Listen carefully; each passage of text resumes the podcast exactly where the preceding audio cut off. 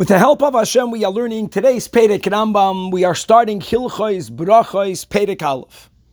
Begins the Rambam mitzvahs asay bin Torah. There is a commandment, a positive commandment from the Torah levarech achar achilas mazoin to make a bracha to Hashem after we eat, etc., etc. Then Rambam says in Halacha Beis, Umi divrei soifrim, and from rabbinic origin, chayiv adam levarich al kol meichel tchila, that before we eat, we have to make a bracha, right? Birchas hanehenen. And as Chazal tell us, we have this in Masechta Brachas and in other places that asur la'adam sheyehenim in ha'olam hazeh that it's prohibited for a person to derive benefit from this world below bracha without making a bracha prior. And furthermore, that if someone did derive benefit from this world without making a bracha, it's as if the person inadvertently derived benefit from the holy temple's property. Wow. And as it says in the pasuk, Lashem that to Hashem belongs the world and everything in it. Everything belongs to God. How can you have hana'ah? Making a bracha, so to say, takes it out of the dominion of the heavens in a positive way, and now you are allowed to derive benefit. So the kasha is, and we're quoting now from Likutei Sichos Chelik Lamed Dalid, page 107, that if that's the case, why are we not obligated also to make a bracha prior for us having any benefit from our finances? In other words, we have to ha- make a bracha prior of having hana'as gufay. You know, hana'as gufay will mean eating and drinking. So why not the same if we derive benefit from anything that we own financially? Same Lashem Ha'aretz Samalaya, everything belongs to God. So the Rebbe explaining it brings words of the Rambam in Hilchas Malachim.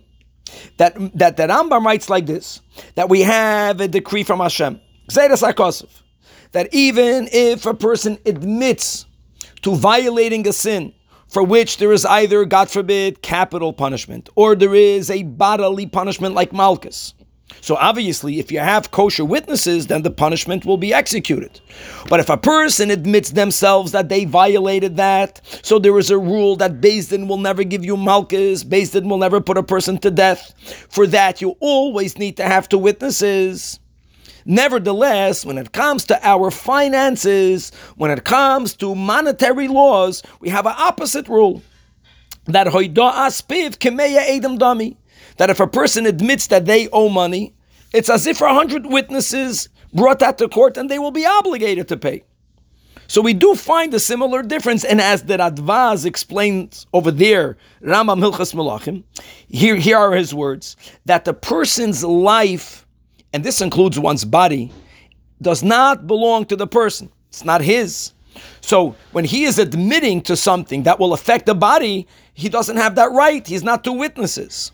Masha'enkein one's finances, that which the person owns, take halachically belongs to him. If it belongs to me, and I admit that I owe it to you, then my admission does have an effect, and I'll be chayiv to, to, to live up to that which I admitted to.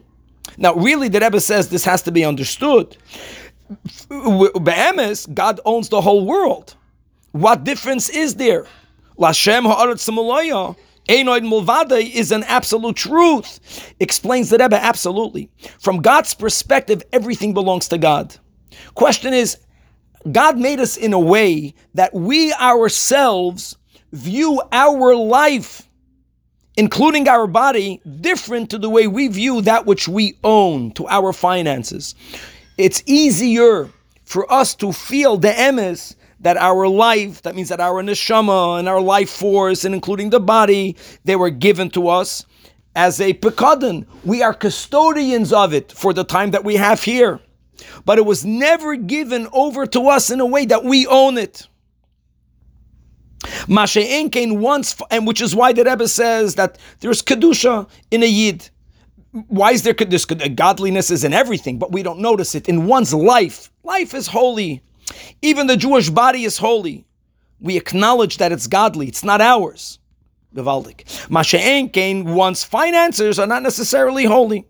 Because halachically, Our life, including our body, is given to us betoidas pikadin, and our money is given to us betoidas bailus, and now everything works perfectly. So if we are having bodily pleasure through eating and drinking, ooh, for that we have to make a bracha. But if a person derives benefit from their finances, from their mumminess, since al pitoira, it was already given over to us that we are its owners, we need not, we're not mechuyev to make a bracha prior.